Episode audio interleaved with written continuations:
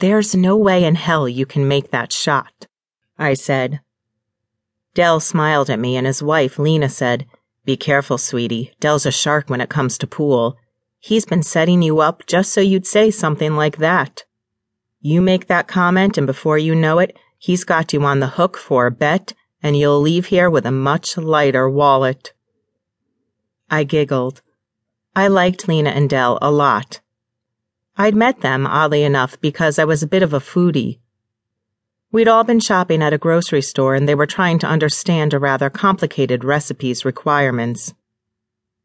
I helped them through the process, and before I knew it, I'd volunteered to help them cook it. A gourmet dinner had become a regular thing for us. Every two weeks we'd get together, and it had been going on for two years. Well, my wallet is already as light as can be, so I'm safe. No problem, Dell said. If I make the shot, you can pay with your body. I've always wanted to sleep with you anyway.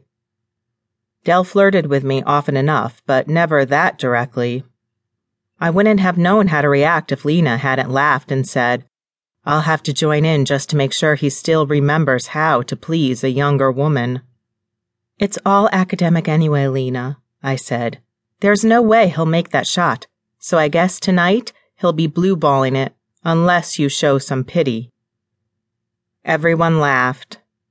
It's a bet then, Dell said.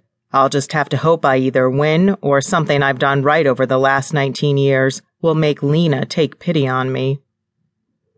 Make him buy you some new earrings, I said. Lena laughed and said, I don't know. I'm kind of warming up to the idea of sleeping with you.